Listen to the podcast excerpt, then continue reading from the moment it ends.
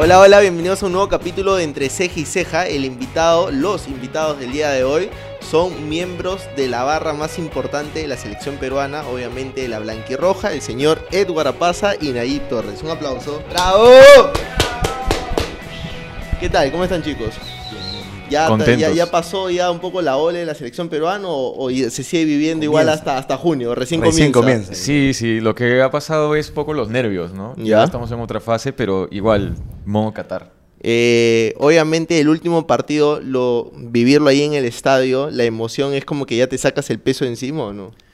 Sí, o sea, uno llega con una mochila gigante ese partido igual, más pequeña que para Rusia, Ya. pero igual está ahí la presión de que en el último partido quedarte fuera después No, de y a- además, 19 eh, partidos. Además ¿cómo? todos juegan en simultáneo, ver cómo está Colombia, cómo está Chile. Yo creo también que veníamos de un momento, una racha como que todo lo de Colombia, Uruguay, el viaje, todo ha sido muy cercano, a diferencia de, otros, de otras eliminatorias, que te generan una expectativa como que ya estabas ahí, ahí, ahí, ahí, ahí. Sí, se veía cercano, pero con el, con el partido en Uruguay, como dice Nayib, otra vez como que ya solo aspirar a repechaje, por ejemplo, Claro. a diferencia que para Rusia, si ganabas te podías ir directo. Claro. Entonces era otro tipo de ansiedad, otro tipo de ansiedad. Ahora, el gol a los cinco minutos también te da un, No, un tanque de oxígeno eso gigante. ayuda ¿no? tanto a Gareca, ayudó a, a- a la hinchada a que todo, fue. a Desde todo. el sur, ese gol fue medio como que... Claro, no, entró, no entró, pero- Claro, no, y aparte choca en el palo y no sabes si el Pero rebote ves a la llega. Paula celebrando público, la Paula te amo. Eh, y eso fue como que para mí, ah, ya, listo. Y ya yendo un poco a la barra, o sea, comenzando a hablar de la blanquirroja, ¿qué es la blanquirroja? La blanquirroja, a título personal al menos, es, es mi casa, mi, mi familia. Ya son desde el 2008, 14 años siendo, siendo miembro, habiendo asistido al, al primer llamado de los fundadores. Entonces, para mí hoy no lo veo de otra forma que no sea parte de mi vida. ¿no? Para ti, Nayib, ¿qué es la blanquirroja? Yo creo que lo de la familia ha sido una palabra que hemos usado muchos miembros que somos bastante antiguos, porque en verdad nos juntábamos siempre, ¿no? Y creo que eso ha sido algo bonito que nos ha permitido llegar hasta el punto donde estamos como, como blanquirroja. Tú, Edward, me decías que has estado desde el primer llamado. Eh, ¿cómo, ¿Cómo fue ese primer llamado? ¿Cuál fue la fecha? ¿Qué partido? Eh, ¿Ya eran cuántos eran en la blanquirroja? Sí, eh, a ver, en el 2008 hay tres, los tres fundadores, que, que ellos sí son familia, son hermanos y primos, Jesús, eh, Ronnie y Jair. Ya. Eh, Ellos tres, es, la, la idea se les ocurrió una vez, en, no sé, imaginemos, cenando en su casa, dije, oye, ¿por qué no hay Eh, una Ellos viven juntos desde que son niños. Ya. Entonces, un día se hicieron la pregunta de, Oye, ¿por qué la selección no tiene una barra como lo tiene Alianza, la U, Cristal, Cienciano, cualquier equipo, no? Y de verdad nunca la selección peruana ha tenido una barra. no, ha tenido eh, amagues puntuales, ¿no? O sea, me acuerdo que, por ejemplo, la Católica a veces tenía su bandera eh, blanquirrojo o algo así, pero. Un partido duraba y ya no, no, no había más. Entonces, iniciativas puntuales, estoy seguro que existieron también más antes. eh, pero no hubo nada consistente y en el tiempo duradero, ¿no? Y sobre todo que se vaya mutando en una organización. Entonces, definitivamente eh, sí se puede hablar de cierto modo de que somos pioneros a nivel de hinchada como organización, ¿no? De darle peso, funciones a cada miembro, Creo crecer. que lo ¿no? chévere de la historia también es que nace en un momento turbio y oscuro de la. Claro, no es- o sea, una cosa es decir, ya fuimos a Rusia, hacemos la barra y obviamente en el éxito es más fácil sacar algo, u- una organización, ¿no? Pero en el momento donde, donde nació la Blanquirroja en el 2008, está Chemo del Solar, eh, habíamos perdido 6 a 0 en Uruguay, pasaba lo del Golf Los Incas, Estábamos entonces eliminados estábamos eliminados antes, seis fechas antes, eh, nadie respetaba a Chemo, no había futuro, y entonces, Sí, y, sí, y de sí. verdad que loco para ellos tres iniciar este sueño de tener una barra. ¿Y cómo llega a ti la convocatoria? Eh, en esa época, bueno, voy a quedar un poquito como antiguo, pero en esa época era muy, hemos vivido. era muy popular este, las cadenas de Hotmail que te llegaban de todo tipo, ¿no? Entonces llegó una que decía, igual anónima, ¿no? Este, decía, oye, estás cansado de que la selección no tenga aliento, únete, así con letras rojas horrorosas, así, todo, como que dije, me llegó de un anónimo X, ¿no? O sea, porque yo no conozco a los, no conocía a los, a Ya. los fundadores. Nos llegó y ahí tenía un teléfono, este, fijo. Y, y una dirección, una cita, ya tenía la cita y ya, tal lugar, a tal hora, tal llega. Le pasó luego a un amigo que tengo, Said, que también es de la Blanquirroja. Y digo, vamos, vamos. Entonces fuimos los primeros este, convocados, se puede decir. El día de la fundación estuvimos ¿Y a, ahí. y a qué partido? La convocatoria fue para una reunión, Ya. primero, ¿no? Que fue dos semanas antes del Perú-Colombia, que fue un amistoso, el dos- en mayo de 2018, 2008. Ya. Eh, pero la primera convocatoria fue una reunión entre nosotros que nos dijeron, oye, mira, estas son nuestras intenciones, acá tenemos la banderola que se la habían pintado la noche anterior, todo así ¿El mal logo hecha. era el mismo? No, no teníamos logo en ese momento, solo era la blanquirroja como tú ves la tela, esta Claro, larga, claro. eh, con letras negras, esa, que se mantiene, digamos, la esencia de eso. Y, y nada más, y en esa reunión decidimos ya, de acá a dos semanas vamos a ir, traten de llamar a la mayor cantidad de amigos que conozcan. Desde el inicio algo que me gustó y para mí fue el click es que de arranque quedamos, eh, nada de mezclar clubes, nada de mezclar temas de violencia, de arranque queremos quitarnos un poco el estigma de una barra de club, ¿no es cierto? Entonces... Y ahí iba un poco eh, en lo que yo quiero ahondar es cuando te llaman a ti, tú ya eras fanático de ir al estadio también, de apoyar a la selección, de apoyar a- al club del cual eres hincha. No, era muy distinto a lo que soy ahora. Sí me gustaba siempre el fútbol y el estadio, o sea, era enfermo de ir al estadio, pero iba más un poco por alianza. Igual nunca, nunca era barrista, de ninguna manera. No fui barrista.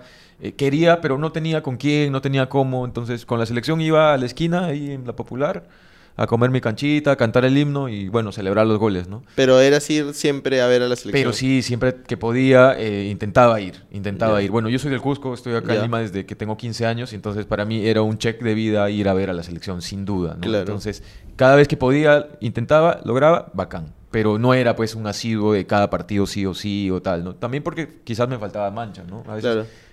cuando eres parte de un grupo, este... No, obvio, ir al estadio solo es como ir al cine solo, ¿no? O sea, si hasta que no vives la experiencia, es más chévere ir en mancha, ¿no? Claro, claro. No, y a Eh, veces pasa también, seguro a Nayuel le pasó, que a veces no quiere, o sea, tú dices, ya este partido no, o estás bajoneado por X razones, pero ves que tu mancha sí está yendo, está viajando, está haciendo cosas, tú dices, ya vamos, Sabes que tienes que vamos ir. a hacerlo, vamos a hacerlo. Ese es. Y cuando llegaron las seis personas al estadio, a la primera vez que fuiste, eh, al, como que el entorno, al verlos ustedes, porque ya tenían el nombre, a- así sean seis, ya cantaban, me imagino, tenían algunas pre- alguna- algunos coros preparados, eh, comenzaban a preguntar, oye, ¿ustedes quiénes son? Eh, ¿Es la barra de la selección peruana? ¿O cuánto tiempo pasó como para que tomen alguna...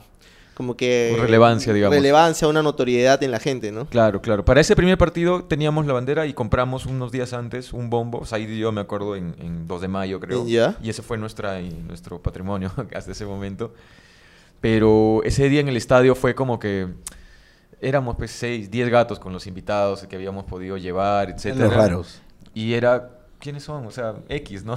Claro. como que la gente, oye, pero siéntense, ¿no? Porque es como todos estaban sentados en No, popular. En Además- esa época era obligatorio sentarte. o sea, Sentarse, si te sí. parabas, como decía, oye, ya, ya, Ya, siéntate pero que va a llover, siéntate, siéntate que va a llover. siéntate. Esa era la frase que Y encima era amistoso, ¿no? O sea... Siéntate ni- que va a llover. Ese- esa era la frase Sí, que yo me acuerdo sí, porque sí. mi papá me llevaba del 2004 y decían, oye, ya siéntese que va a llover. siéntese". No, lo que más nos dijeron era siéntense. ¿Ya? es decir, oye, qué bien, nada. Siéntense. Y bueno, alguno que otro que se pegó, ¿no? Chivolos, sobre todo, que se veían que estábamos con el bombo ahí, se pegaban. Pero se puede decir que ese partido fue más histórico para nosotros que para la tribuna, ¿no? O sea, el impacto fue quizás pequeño ese día en la tribuna, pero a mediano plazo ese día nació, pues se sembró la semilla que todos necesitábamos, ¿no? Entonces, ¿Y tú, Nayib, cómo comienzas en la blanquirroja? Pucha, cholo, yo comienzo en el año 2000, o sea, en el año 2004 mi papá me lleva a los primeros partidos que yo tengo clarito en mi cabeza que comencé a ir a los partidos, de hecho era Perú-Venezuela cuando jugaba Orejuela todavía, y lo tengo clarito, era domingo, me llevaron, estaba con toda mi familia ahí, comiendo canchitas desde temprano, y de ahí comencé a ir, mi papá siempre me llevaba, mi papá me llevaba, me llevaba y era bombero, entonces siempre conseguía entradas. Y en el 2009, así cuando ya me sentía más bravo, grande, eso cuando peleas con tu mamá y le dices, oye, yo puedo ir solo a los partidos, comencé a ir a algunos partidos de la U, a mi mamá no le gustaba para esto, decía, no, que vas a irte solo, te van a robar. En esa época había mucho la trinchera, comando, no sé, mucho, mucho de tema de barras bravas. Ujú. Y comencé a ir a los partidos de Perú con mis amigos del cole. Y la historia comienza súper graciosa porque yo agarro y un día del colegio, sorry cole, acuérdense de mí, este, pucha, me, me tiro la pera y, y me voy con mi buzo a comprar entradas porque tenías que hacer cola. En esa época se hacía colas de colas de colas, Claro, nada como ahora. ya nada, no, claro. no, no. Ahí hacías colas por horas. Me acuerdo que llegué 8 de la mañana y a las 8 de la noche cuando me tocaba a mí primerito, primerito, me dicen, oh, hemos cerrado, cerramos esto, ¿no? Y era como que, oye, perdón, ¿qué hago, no? Claro, todo, todo niñito. Quiero ir, ¿no? Ya. Y me dicen, ah, lo que hace la gente a tu costado es que se quedan a dormir. Todos eran revendedores para esto. Ya. Y yo los veo sacaron sus cartones y dije, ah, su madre. Está en cuarto secundaria. Y dije, ya, pechamba, chamba.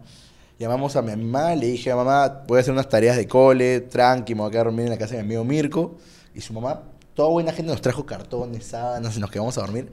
Y al día siguiente, 6 de la mañana, RPP, al primero que entrevistan al... En ese momento tenía rulos, ojo. Ya.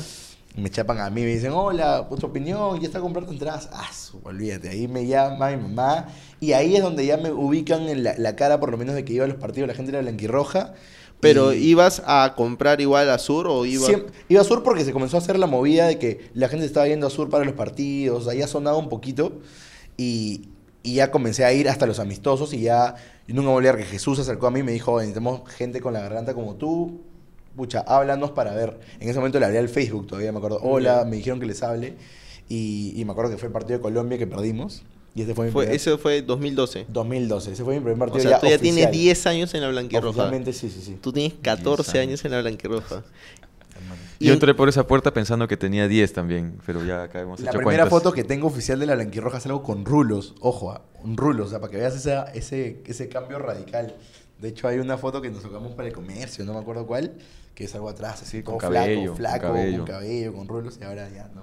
¿Y en qué momento la Blanquirroja, si bien es cierto, como tú dices, eran seis, ya pasa a ser una organización como una empresa, ¿no? Porque hoy en día ya es como una empresa, tienen auspiciadores, eh, hay un, áreas de recursos humanos, o sea, ya es- el manejo ya es formal. Eh, ¿En qué momento? O sea, desde antes del Mundial de Rusia 2018 ya eran así de, de orga- de organizados. No, sin duda ha sido un- una evolución, ¿no? Un progreso, pero hay dos hitos claves.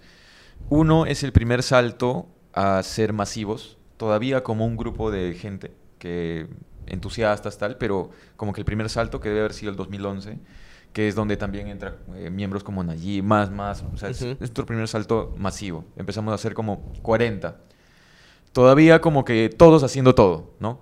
Si hay partido, todos cortando papel, tocando, haciendo lo mejor que pueden. Esa es una fase de crecimiento, pero orgánico, todavía desordenado, pero muy entusiasta, ¿no? Éramos más chivolos, teníamos más tiempo.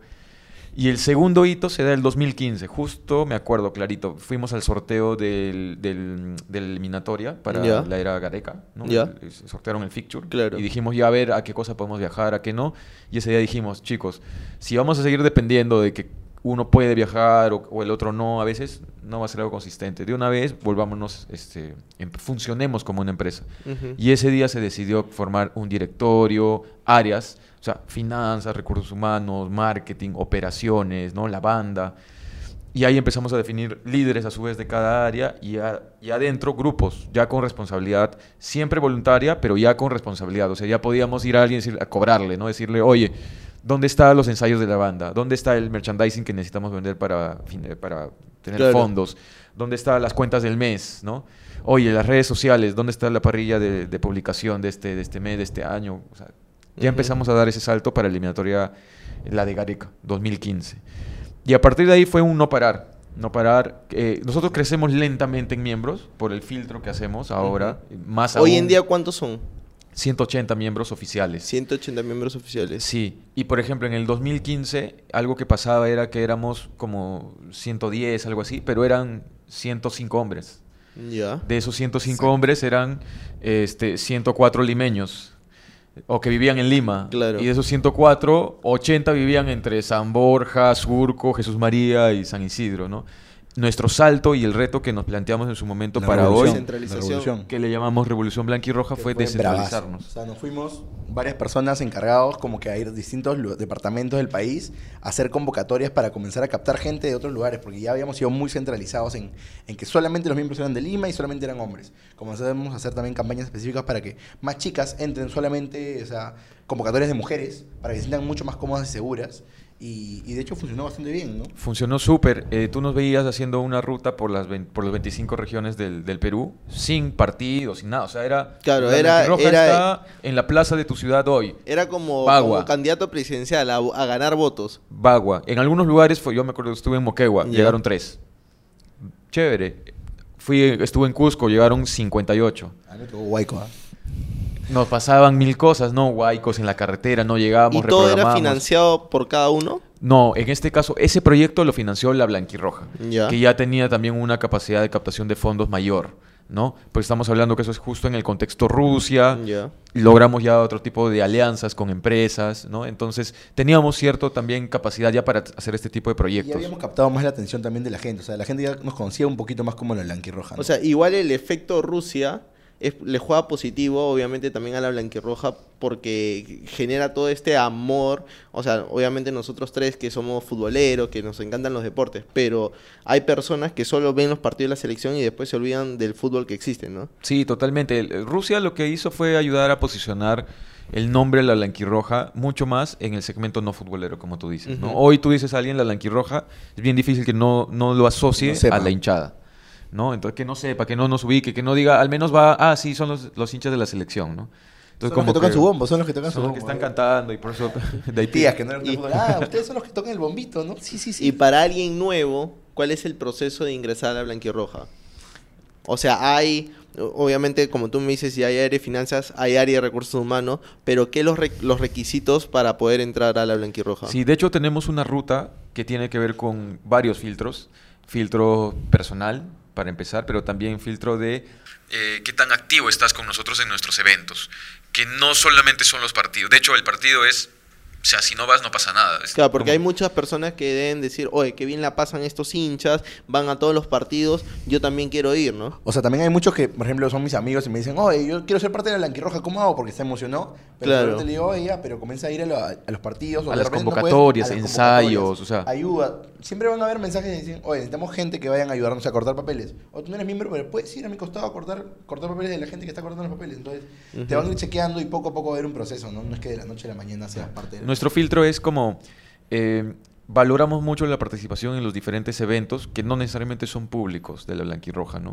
Hay algunos que sí son públicos, diferentes a los partidos, como las convocatorias o asistencia a partidos de otros deportes, que hemos ido a panamericanos, a sub-20, ¿no es cierto? Fútbol femenino, etcétera. No necesariamente ustedes se quieren centrar de acá hacia adelante en selección peruana de fútbol de Eh, hombre. Es algo que nosotros con este proyecto que te digo de Revelación Blanquirroja hicimos un... O sea, nuestra ambición era cambiar de barra de la selección de fútbol masculino de mayores de Perú a ser la hinchada del Perú. con nuestra, nuestra visión era que donde haya un peruano compitiendo, tiene que haber otro peruano alentándolo. Eh, independientemente del, del rubro que sea, del país que sea, de la ciudad que sea, ¿no? Eh, por eso este proyecto Revolución Blanquirroja buscó, uno, expandirnos en todo el Perú. Hoy tenemos miembros en la mayoría de regiones del Perú. Y dos, también en las principales comunidades eh, de peruanos en el extranjero.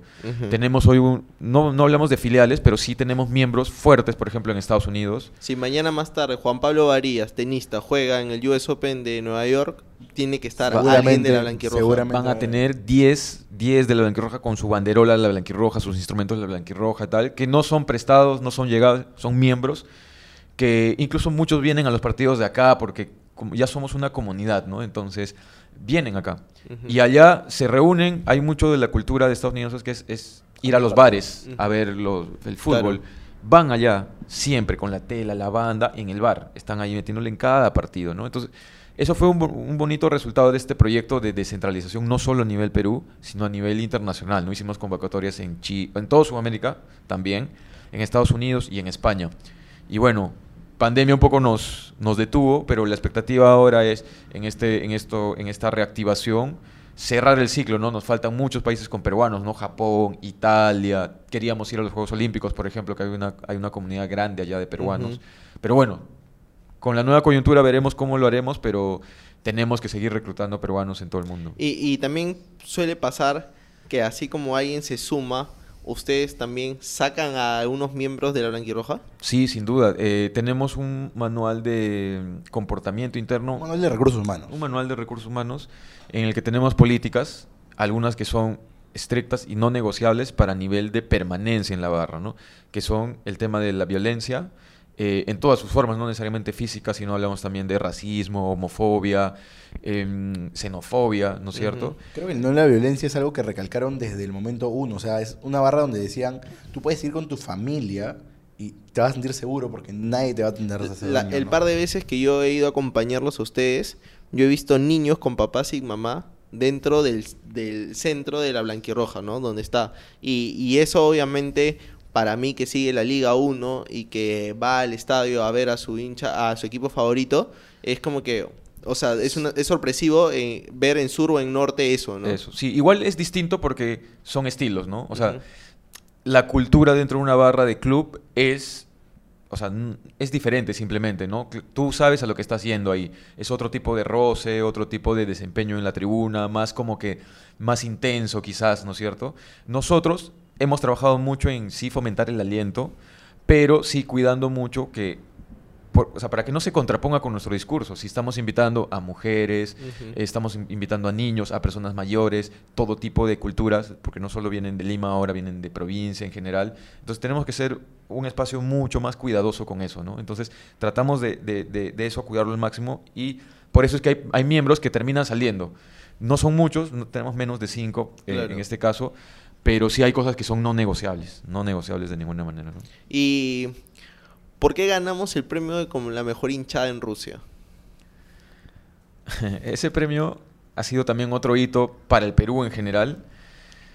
Pero ha sido un poco de todo, ¿no? Yo creo que ayudó mucho el- la chamba que se hizo en el Mundial en el primer partido, en Saransk, que se hizo una caminata para llegar al estadio, que fue un mar de gente, ¿no? Fue una marea. O sea, yo una creo que marea. también para ese momento es importante recalcar que no solamente éramos la blanquirroja, o sea, hay, dos barras más que son, son parte de, de toda esta hinchada que es lo que buscamos, ¿no? Entonces, Ujú. todo, es, todo eso que pasó en Rusia logró que ganemos el premio de la mejor hinchada. Que Sí. que es importante recalcar. Y, y- y justo como tú decías este, hace un rato, en el Mundial nacen muchas barras más, muchos grupos más. A lo cual al menos a título personal me parece excelente, porque yo creo que siempre hablan de, oye, se suben al bus recién. Todos nos hemos subido al bus en algún momento, independientemente de la Ya- razón. Ya sea en cualquier deporte, en cualquier momento. O sea, te ha pasado a ti como hincha de Alianza, me pasa a mí como hincha de mi club y... sí. Exactamente, entonces para mí es un acto bienvenido, más bien retengámoslos, ¿no? En vez de cuestionar el momento o la pertinencia, es como que, oye, excelente. Entonces en el Mundial surgen muchas, muchas barras, sobre todo en el extranjero, acá también grupos, no solo ya que se llaman barras, sino otros eran grupos de amigos, con su logo, con su eslogan, que viajan al entrar a la selección, bienvenido. Todo ese cóctel, digamos, de grupos en, en Rusia hizo que tengamos una masividad impresionante, que luzcamos mucho más organizados de lo que somos. Pero si de algo me puedo sentir orgulloso a título personal o en nombre de la Blanquirroja, es que lo que pasó en Rusia, en Saransk, ese primer partido, nosotros lo, lo visualizamos acá en mayo. Hicimos un, un evento en eh, la Biblioteca Nacional, ¿no? fue la biblioteca fue un- el una organización, la biblioteca. En la biblioteca ya. y expusimos, era, una, era un evento para convencer a los peruanos que van a ir a Rusia que se unan a nuestro itinerario, a nuestros banderazos, nuestras previas. Pero al margen de eso, porque igual en eso coincidimos también con las otras barras, El PPT con el que arrancó la, la- la presentación decía cómo ser la mejor hinchada del mundial. o sea, eso para mí fue como que cuando llegó un el objetivo, premio... Fue un objetivo. Sí, cuando llegó el premio dijimos, oye, colaboramos, porque el premio no fue a la Blanquirroja. El premio, de hecho, se lo entregan a la Federación Peruana Claro. porque es para la hinchada del Perú. Ujú. Pero es in- indudable es no sentir esa que has colaborado con más que un granito de arena cuando en mayo haces un- una conferencia con los que van a viajar Claro, como que el trabajo realizado. ¿no? poniendo esa meta, ¿me entiendes? Ojo, en ese momento no sabíamos que, que había ese premio. Para nosotros era una pregunta medio retórica también, pero Claro. sí, o sea, hay que destacar, o sea, ¿cómo hacemos para, para brillar en Rusia, no? No, además que íbamos después de más de 30 años, o sea... No, pero aparte hubo una logística, perdóname hermano, hubo una logística de la Blanquirroja espectacular. O sea, yo nunca había visto una logística, parecía ya una empresa que se dedicaba netamente a lo- o sea, Era una locura lo que lograron, o sea, hacer toda la, toda la directiva para lograr que muchos miembros estemos ahí. O sea, fue una cosa... Sa- ¿Sabes qué sentíamos y qué conversábamos nosotros un poquito allá en Rusia? Eh, que ese día nos volvimos hinchas profesionales. Porque ya no éramos ir al partido. O sea, Ah, de hecho, de- llegábamos... en primera, una ten- cosa así. Sí, grandes Y ligas. y y teníamos UEFA. un checklist, o sea, era llegar y teníamos que conseguir almacén, teníamos planes de contingencia, ¿no? O sea, si rebotaban nuestros instrumentos al estadio, teníamos almacén ya donde ir y dejarlos. O sea, La y caminata en Rusia, o sea, en Rusia, hablando otro eso. La caminata tenía, en el mapa tenía exacto dónde empezar, dónde arrancar, dónde ir más fuerte, dónde parar, dónde tomar mejores fotos, tomas, o sea, y todo eso lo prepararon dos meses, un mes previo, porque el en esos dos meses inició- previos claro. lo, lo preparamos, ¿no? Y nosotros siempre hablamos, o sea, hay, hay, hay una tendencia en el barrista mucho de, ya acá nadie es, nadie, nadie se toma fotos, nada, todo es aliento. Pero nosotros creemos que en realidad todo se trata de forma y fondo, ¿no? Le metemos un montón, alentamos un montón, pero también generamos contenido, tenemos muy buenos videos, hacemos stories, tomamos fotos. ¿Por qué? Porque los que están en Rusia no son los únicos que están viviendo el mundial. Hay millones de peruanos que están acá que también consumen nuestro contenido. Entonces, en todas esas cosas pensamos, ¿no? En dónde va a lucir mejor nuestra la bandera, la gente, por qué, por qué ir por esta ruta y, y no por otra. Decidimos ir por, el, por un puente, por ejemplo, porque eso le da Esa caminata otra fue mística, era una llegar al estadio. Hermano, olvídate. O sea, esa caminata, tú la, solamente las personas que estuvimos ahí, yo no me acuerdo, mi piel se me pone de gallina porque éramos 60 mil peruanos. Es como que 60 mil peruanos vayamos a Punta Hermosa.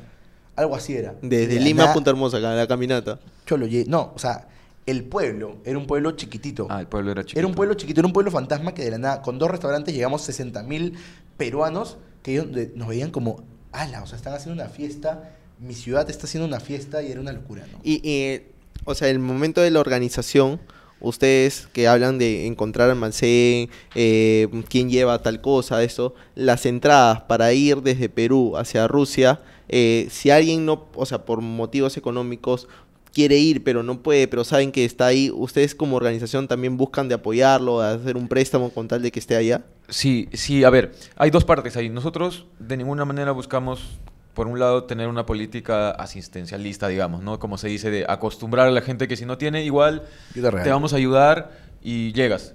Eh, Nosotros hacemos, eh, tratamos de fomentar un apoyo extra quizás, ¿no? Pero que todo nazca del miembro. O sea, nosotros no hemos llegado todavía al nivel de poder financiar viajes completamente a miembros. Y por último, si tuviéramos, sería un poco injusto elegir solo algunos. Entonces lo que hacemos es quizás masificar un poquito más posibles aportes, pero que también los hinchas la luchen con la suya, ¿no? Cada uno. Cada uno también tendrá pues, sus propias prioridades, su propio plan. Pero lo que buscamos sí es dar un incentivo quizás en algunos partidos extra como para tratar de llegar también en masa, ¿no? ¿Y cuál es la anécdota más loca que se acuerdan del Mundial de Rusia 2018 como barra? Tú tendrás la tuya quizás, yo- el- al menos de la que yo viví, como estaba encargado de, de la parte logística al inicio, llegamos, primer día, 14 de junio, queríamos instalarnos y llegamos al hotel. Para esto todo es con el Google Translator, ¿no? Claro, nada, claro, no, claro, inglés, nada. era la inglesa, Entonces, nada. media hora para el saludo, para empezar, ¿no? O sea, Claro, y mostrándole ya, y tal, claro. tal. Entonces, después de media hora de que no nos daban las habitaciones, que Era éramos- más fácil que el ruso hable español a que ustedes Totalmente. inglés, ¿ya? No, no, que ellos, o sea, hablan más español que inglés, creo, en Ya. verdad, de ellos. No, no les gusta hablar inglés. No les guste para nada, cero. Entonces todo era el translator. Este, tenían que darnos como 15 habitaciones, porque éramos como 42, habíamos llegado algunos. Pasaba media hora y no se entendía, o sea, el tema era, yo estaba entendiendo de que todavía no está, y dije, ah, por la hora será, recién están Claro, el- el tal, tal, tal, tal, tal, y no sé quién, otro amigo, eh, le puso otro mensaje equivalente, pero ahí creo que se tradujo bien, y dijo, no, ustedes en este hotel ya no van a estar, perdieron la reserva, anulados con todas nuestras cosas, con todos los miembros ahí esperando, después de haber viajado pues, con 50 mil Claro. escalas. 50 mil escalas. Tuvi- Porque todos llegaron pues vía, ¿no? Madrid, Sur y así, Claro. Finlandia, no sé qué, hicieron mil cosas, este, y, y no teníamos hotel. En el momento más crítico del Mundial, donde el, el- el alojamiento estaba pero por las nubes, no teníamos hotel, tuvimos que ahí reaccionar y encontrar otra cosa. Conseguimos unas ratoneras carísimas, pero bueno, o sea, era lo que tenía, era el plan B, ¿no? Era el plan B. ¿Y tú te quedaste los tres partidos de Perú o te quedaste, ese, eh, lo- o sea, viste los octavos de final así no esté Perú? Sí, yo me podía quedar hasta octavos. Ya. Hasta octavos. Eh, ese era mi plan inicial.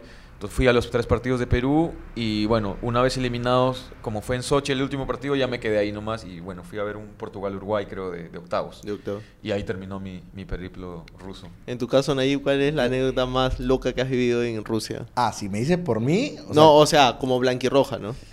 Yo creo que la caminata Saransk, o sea, como anécdota linda, me queda esa caminata. Como anécdota loca, fue en verdad que para llegar a Ekaterimburgo tuve que pasar por la Siberia rusa. O sea, en realidad para mí esa fue la historia más loca. Pero como, como blanquirroja, creo que han sido más que locas, historias bonitas. Creo que hay historias bien bonitas que contar de ese mundial. Sí, creo que podríamos eh, resumir que lo más retador de ese mundial fue la logística. Tanto de eh, dónde quedarnos, pero también los desplazamientos, que son... O sea, de Moscú a Ekaterimburgo es como irte de la Patagonia a Costa Rica. Exacto. Definitivamente los más locos en, en- en Rusia fuimos nosotros, los argentinos, los mexicanos. Este, los mexicanos también era espectacular. Solamente tenían una Masivo. canción, ¿ah? El Chucky Lozano. Solamente decían eso, todo el día. Sí, no sí. decían nada más. no tenían su, su blanquirroja, pues. No, claro, claro. Y, ah, y justo hablando de canciones, ¿cuál es la estructura que tienen ustedes al momento de alentar la selección peruana. Hay canciones de la previa, hay canciones en los primeros 20 minutos. Cuando yo he ido, dicen, ya, ahora cantamos la 3, ahora esta, ahora el otra. Y es como que en cada momento así estemos perdiendo, ya hay una canción si estamos 1-0 abajo. Hay, una ruta de, no solo de canciones. para empezar, la banda de la Blanquirroja pero ellos se entienden hasta con la pestañada, ¿no? Ya, ya tienen su propio código. Uno le hizo así, sí, no, y así, así. Claro, y ya sabía tiene que su código, que cambiar la canción. Porque en ese momento comunicarse, hablar y por último, tomar decisiones es bien difícil, ¿no? Entonces todo es ya coordinación que la fueron practicando. Eso por un lado, pero sí hay una ruta consensuada de que incluye como ritual la previa en el túnel tenemos de hecho una de las entradas al Estadio Nacional está cerrada. ¿Para qué? Para que hagamos ahí nuestra previa. No sé si tú has visto a veces que hay una toma como en un túnel. Claro. Ya, esa puerta de acceso ha sido cerrada. Ahí no me dejaron entrar. Ha sido cerrada para que no creo que este ha, sido cerrada para que no entre la gente por, o sea, convencionalmente por donde pasa, sino solamente es un túnel donde bajamos para poder hacer la previa. Y ahí es el show de la banda, ¿no? Empieza, de hecho, empieza con algo sin letra, que es para que salte, solo con un Arriba Perú.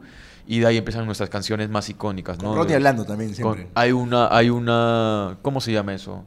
Un discurso, pues, de una arenga. Creo que lo más propio es una arenga de Ronnie, que es uno de los fundadores que de verdad a mí sí me escarapela. O sea, me es como que ya quiero salir a matar. O sea, en, el, buen sentido, pero quiero salir a dejar todo. Claro. Y ahí empieza la previa, cuatro canciones, y de ahí entramos desde un extremo hasta la zona del centro, ¿no? Con todos los instrumentos y tal.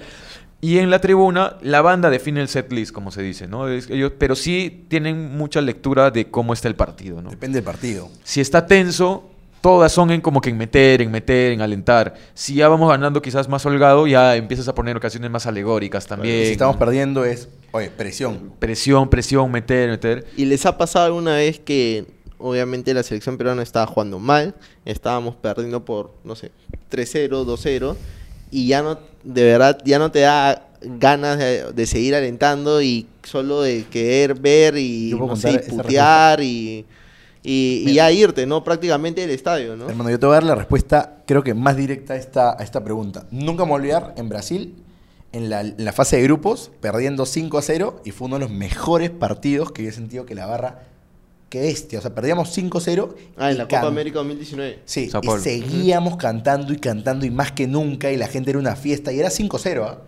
Y era como que, o sea, no te voy a mentir, hay partidos que a veces uno se queda así, pero tiene que seguir cantando. No, claro, la selección pero tampoco es que juegue de los 10 partidos los 10 bien, ¿no? Claro, pero ese partido yo nunca me olvidé que era 5-0 y ya en ese momento era, oye, ya estamos perdiendo, simplemente hagamos la fiesta. Y los brasileños te miraban como decían. Estaban, se volteaban y todos te filmaban. Pero ¿sabes cuál es el efecto ahí? Estoy seguro que todos ahí estábamos tristes. En algún momento del partido estábamos desmotivados, desilusionados, pero ahí se dio mucho ese efecto masa.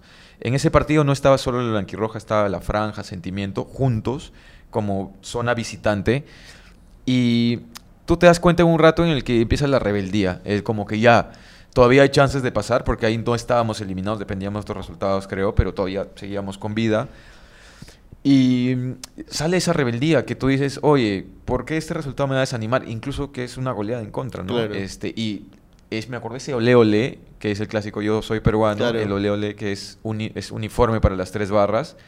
Fue increíble, alucinante. No me acuerdo, no vino a la mente ahora, pero lo que dice fue de los mejores partidos que he vivido de, de, de local. Feliz ese partido. hicimos una fiesta. Nos tomamos una foto todos. Todos juntos. Felices, 5-0. Sonriendo. ¿Y por qué una persona normal, que no es de ninguna barra, escogería la blanquirroja a comparación de sentimiento y de la franja? ¿Qué encuentra en la blanquirroja que no encuentra en los otros? Mira, yo, yo tengo muchos amigos en, Sentimiento, en la franja, y de hecho mi invitación es al final a que vayan a las, a las tres tribunas, ¿no? De que intenten explorar, porque al final son tres organizaciones muy distintas. Yo a, las tres les encuentro muchos pros y muchos contras. Por ejemplo, de, de la franja me gusta que son tienen una organización incluso mayor en cuanto, o sea, es más empresa todavía. Ya sus miembros son un poco mayores, tienen más seniority. Desde que nacieron ellos tenían, por ejemplo, algo que me gustaba de ellos es que a cada partido aseguraban por lo menos dos miembros y sorteaban entre todos quiénes iban a ser esos dos miembros. Entonces ellos tenían una especie de membresía. No sé si lo siguen manteniendo, pero eso me gustaba un montón. Claro, es como cuando te, inscribes, no sé, a un club y te sortean una camiseta dos veces ya, Ahí era, entonces ellos aseguraban que siempre en sus partidos de visita, que yo fui todo por iniciativa personal, ellos como organización tenían dos miembros de la franja siempre. Ahí yo conocía muchos de ellos, ¿no? Siempre distintos, porque era sorteo. Entonces eso era algo que me gustaba mucho y para mí eso era no era lograble en la blanquirroja pedir membresías porque, bueno, no, no nacimos así, pero también estábamos en otro momento de nuestras vidas, ¿no? Bien chivolos, no teníamos quizás para poder hacer eso. Eh, por ejemplo, eso es algo bien bacán de la franja. Sentimiento es un grupo que quizás tiene un nivel de unión para hacer cosas más de barra muy bonitas. Por ejemplo, ellos han hecho ese mantón de la selección, que Ya, no sé si claro, lo vieron claro, contra Nueva Zelanda, sí, sí. cubrió todo norte, hermoso. Y ellos eso no lo hicieron, no lo mandaron a hacer, pues en eh, un mes antes, ¿no? Dos meses antes se reunían en un estadio en San Miguel, me parece, y Ya. lo pintaban, eh, hacían fondos, polladas para poder seguir pintándolo, Jugaban por tal. sus propios medios también, o sea, tocaban Se la- puertas. se la- se la- porque ellos también en ese momento tenían menos alcance que la blanquirroja. Eso, eso es, eso es, digamos, era la realidad. Entonces, para ellos también era más difícil lograr alianzas o que alguien los auspicie, cosas así, ¿no? Pero igual, como sea, se las ingeniaban, le hicieron. De hecho, nos invitaron a la inauguración, o ¿cómo se llama? Al- cuando develaron el mantón en, ese en un otro estadio, así, solo con ciertos, con algunos invitados. Fuimos, los felicitamos, ¿no? Con la franja también estuvo ahí. O sea, tienen ese tipo de rituales diferentes a la blanquirroja que al final son cosas propias de cada grupo, ¿no? Que va desarrollando su propia mística. Entonces, a mí no siento que la blanquirroja sea un lugar mejor per se. Sí, creo que es diferente. Obviamente, a mí me gustaría que a quien Claro. conozco yo le invito a que venga a la blanquirroja. Pero en general mi sugerencia va a ser paséate por los, por los tres lugares. Si tú eres súper hincha de la selección y quieres estar en una barra, intenta. Anda norte, ve cómo es el aliento ahí, cómo conoce a los a sus líderes o a los que dirigen eso, anda con la franja. escríbeles y por supuesto que también vayan a, a Sur, nos contacten, nos escriban y también no para transmitirles lo que nosotros somos. ¿no? Y hacia futuro, eh, ¿qué es lo que esperas que la blanquirroja alcance? Eh, lo que te había comentado hace un rato de que donde haya un peruano compitiendo, no solo en deporte, sino en general, eh, haya otro peruano alentándolo ahí, ¿no? Si es de la blanquirroja, muchísimo mejor, pero si no, si hemos logrado insertar en la sociedad ese chip de aliento de un peruano a otro, también el trabajo estaría para nosotros hecho, ¿no? Entonces es influir en la cultura peruana de apoyo, ¿no? Claro. Y como para ir acabando la entrevista, ahora en lo que viene hacia ir al repechaje, que va a ser el primer viaje a Qatar, entre comillas, porque yo creo que Perú le va a ganar a, a Australia o a Emiratos Árabes Unidos. eh, ¿Cómo están organizándose? Ya queda dos meses para el partido. El partido es el 13 de junio a la 1 de la tarde, horario peruano. Eh, ¿Cómo están? ¿Cómo están los preparativos? ¿Qué, ¿Cuánta convocatoria tienen? Me imagino que todo el mundo escribiéndole a ustedes como que, oye, llévame, que eso del otro. Amigos que nunca han tenido como amigos han aparecido. Amigos que nunca han ido al estadio en las eliminatorias quieren ir a Qatar. Eh, ¿Cómo va ese proceso? Por lo menos creo yo que hay quórum. O sea, por lo menos de los miembros de la Blanquirroja, por primera vez, a diferencia del de Nueva Zelanda, que simplemente se desapare- desapareció porque era prácticamente imposible. Creo que ahorita, hasta ahorita, de los que estamos viendo de la Blanquirroja, somos una, una manchita que, que puede ser una, una buena una buena cantidad de gente para, para aportar, pero creo que la parte más logística te podría explicar Edward, que yo creo que él ya debe estar trabajando en eso. Porque además es un país complicado, ¿no? Porque tiene un montón de restricciones. Hasta por las vías para llegar. Sí. Claro. Sí, un montón de sí. restricciones como país, todo es más caro, las vías para llegar. Sí, para empezar es como un enclave dentro de Arabia Saudita, entonces no tiene fronteras terrestres. Claro. Sus relaciones con Arabia son malas, o sea, Sí. está- están cerradas esas fronteras, quieren abrir corredores para el Mundial, pero para el repechaje no, entonces otro reto.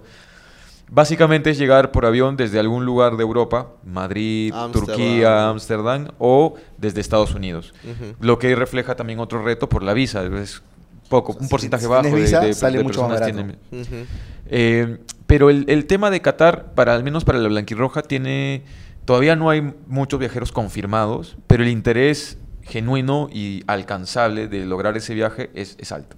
Entonces, nosotros estamos seguros que vamos a tener buena presencia en, en Qatar y ahorita estamos haciendo justamente eso, ¿no? Hemos hecho ya dos Zooms entre nosotros como que haciendo chamba, o sea, simulando los viajes. A ver, si llegamos a Madrid, si llegamos a Turquía, por Egipto, por tal. ¿Aproximadamente cuánto presupuesto para ir al repechaje se necesita? El otro día lo hablábamos, eh, se necesitan 1.600 dólares para pasajes Pasajes. si es que lo haces vía Europa y con 1.300 puedes lograr si es que haces vía Estados Unidos, ¿no? Pero necesitas la visa, evidentemente, en ese caso. Solamente en vuelo. La ventaja del repechaje es que es alcanzable alojamiento, traslados internos, comida porque no comida. está full de gente. Porque van a haber Hasta entradas. van a haber pocos. Las entradas también, mucha gente, y es algo que a mí me sorprendía, me sigue sorprendiendo que para mucha gente es el principal, la principal objeción de viaje para algunos era la entrada. Claro, que Y digo- normalmente te pasa cuando vas ahora a Perú, Paraguay. Lo que es entendible, ¿no? Claro, Pero yo digo, conseguir la entrada En el es- extranjero, esa, en el extranjero se consigue, o sea, sí o sí. Pero yo creo que acá hay una oportunidad chévere porque también, a diferencia de la vez pasada que fue en el otro lado del planeta, en Oceanía, la gente que hay bastante comunidad peruana en Europa, Va a ir a o sea, Qatar. nosotros en Sudamérica decimos, vamos a España, vamos a Ámsterdam, vamos acá, para que de ahí salgamos para algún lugar medio cercano, pero ellos ya están ahí. Está hablando de un pasaje que te cuesta 300 dólares, 300, 250. Entonces yo creo que hay Claro. bastante comunidad peruana Ya estando que ahí, ha tenido ya, la claro. oportunidad de ir a los partidos y dice, oye, es mi oportunidad de ir a ver a Perú y en un partido importante. Sí, ahora, esos estadios son de 40, 50 mil y bueno, en Nueva Zelanda fuimos 1500 peruanos. Yo creo que en Qatar en el repechaje, siendo optimistas, esperemos ser pues 10 mil. Ujú. Ojalá. Yo creo que vamos a hacer unos 5 mil con Claro. la comunidad fuerte que hay en Europa, en Japón, eh, que, que son, digamos, logrables en Estados Unidos también.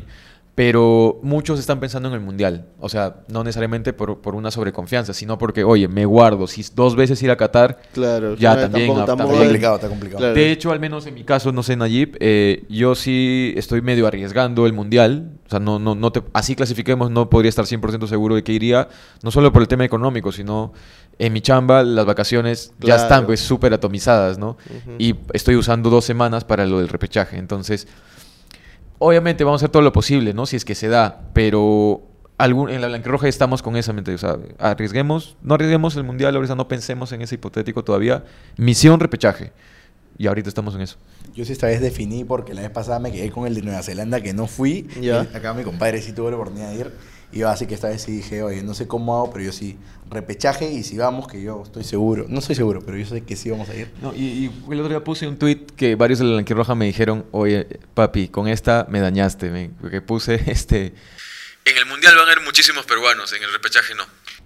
Y todos, que cierto, ¿no? Ya, pues, es- Claro, no necesitan el repechaje. Y justo yo lo conversaba con Nayib a la interna y yo le decía, o sea, me genera más feeling, obviamente no he visto a Perú en Rusia, pero me genera más feeling ver una clasificación de la selección peruana a un mundial, porque es una fiesta, a ir al mundial, ¿no? Obviamente el mundial, como, de- como fanático de deporte, de puta madre, ir, chévere, sí, sí. Voy, voy a ver a Francia, a Brasil, a mi selección, pero esa sensación de clasificación y cómo se habrá vivido contra Nueva Zelanda y cómo se va a vivir ahora que si le ganamos a Emiratos o a Australia, debe ser única, ¿no? Más Sí. bien también, no sé cómo celebraríamos allá si ganamos porque ni Claro, trago te eh, venden, ¿ves, ni no? trago te venden, tener creo que- que te venden 25 ojo, dólares, creo sí, que sí, sí hay, este, puedes consumir si eres extranjero en algunos hoteles, Ya. Cinco Pero- estrellas, ojo, hoteles 5 estrellas. pero claro, una, una latita de, del Sí, equivalente a la otra cuesta vez vi que Morena Beltrán eh, le habían mandado, la periodista de ESPN le habían mandado al sorteo y ella misma decía, o sea, 25 dólares La- me ha costado una cerveza. Budweiser acá en... Igual a mí lo que me preocupa es Budweiser como auspiciador principal para el Mundial. Supongo que van a haber cambios en Sí, la- sí, sí, Sí, sí, sí. supongo que obviamente... Para el repechaje no. O dentro del No, FanFest, el repechaje no. dentro del FanFest te puede estar, puede estar permitido tomar, Va a haber ¿no? eso. El otro día hablaba con este César Vivar, uno, un Ya, claro, periodista, de- y él de me, da- ATV. me daba esa info que eh, en el Mundial sí van a activar FanFest, donde va a estar permitido la venta de cerveza tal, pero solo para extranjeros y con múltiples cuidados, ¿no? Por ejemplo, en Qatar no puedes estar en la calle Y con grabando. signos de ebriedad. O grabando con tu celular así libremente, ¿no? Ejemplo, entonces Ajá. dijeron que, lo que el reto para los cataríes es, por ejemplo, que del FanFest tener un sistema de transporte que no te exponga a la calle, que esté directo a tu hospedaje. Entonces, por ejemplo, vas a ir solo al FanFest si estás en ciertos hospedajes, porque ellos sí están seguros de que te pueden llevar de ida y vuelta. Claro. Si no, no puedes entrar. ¿Por qué? Porque está el riesgo que estés en la calle. Y en la calle ebrio es cárcel. Claro. Entonces ellos no quieren este, exponerse a eso, ¿no? O sea, entonces como que están... Es un reto gigantesco a nivel logística para los cataríes por ¿Y- cumplir ¿Y sus cómo es la ¿no? relación de la blanquirroja con la federación y los jugadores? Con los jugadores es, es muy buena, no, no te vamos a decir que es cercana. Que hay amistad. Pero es muy ¿Alguna buena. vez algún jugador te ha escrito, oh, eh, gracias por alentar? No, el nunca. otro? Nosotros les hemos escrito eventualmente, pero tratamos de no, no ser invasivos en ese sentido con ellos, al menos. Sentimos que tenemos una relación horizontal, porque ellos hacen su chamba, nosotros la nuestra. Y creo que hace tiempo se apagó nuestro, nuestro fanatismo al nivel de idolatría de Claro. inalcanzables. Ahora es como que los aliento porque están en la selección. Quizás algunos seremos más fan de- algunos personajes, pero es como que ya ahí. Sí, Nosotros, particularmente me pasa lo mismo. O sea, ya no los veo como, ala, qué locura. Es como que, oye, yo estoy haciendo mi chamba para que ustedes hagan su chamba. Y cada quien feliz, o sea, feliz si metes un gol. Y al igual con la federación también, ¿o no? Claro, entonces y con la selección, por ejemplo, nuestros momentos de, de vínculo es en los banderazos, que ellos salen y agradecen, pero no solo a nosotros, ¿no? sino a todos los que se O congregaron. cuando hemos ganado en Colombia, que se pusieron al costado de nosotros. Que claro, empezaron a cantar con nosotros. Claro. O sea, ellos se sintieron parte de la barra. Y si tranquilamente Claro. por ellos se podían, se metían a la Claro, barra. se metían, claro. Pero es, digamos, una relación y ahora más, como que más, es distinta, eh, madura, ¿no? Entonces, no hay, ni la buscamos tampoco un nivel de cercanía, amistad con ellos, porque, bueno, también ellos están en otra onda también. ¿no? y a- Entonces, como que- además también te juega como que a, a la doble acción, ¿no? Porque puede ser que la selección le comience a ir mal y ustedes comiencen a criticarlos, que al final ganaste una amistad con alguien que en las buenas, pero ustedes siempre van a estar presentes en las buenas y en las malas, malas no sé. más. Sí, en las malas mucho más, ¿no? Eh, pero sí, nosotros tratamos de tener una relación eh, cordial, sí, positiva, pero profesional, digamos, con ellos. Al final somos un aliado de ellos, no, somos, no buscamos ser sus amigos o ellos no nos hacen un favor a nosotros, nosotros tampoco a ellos, sino es una relación equilibrada, ¿no?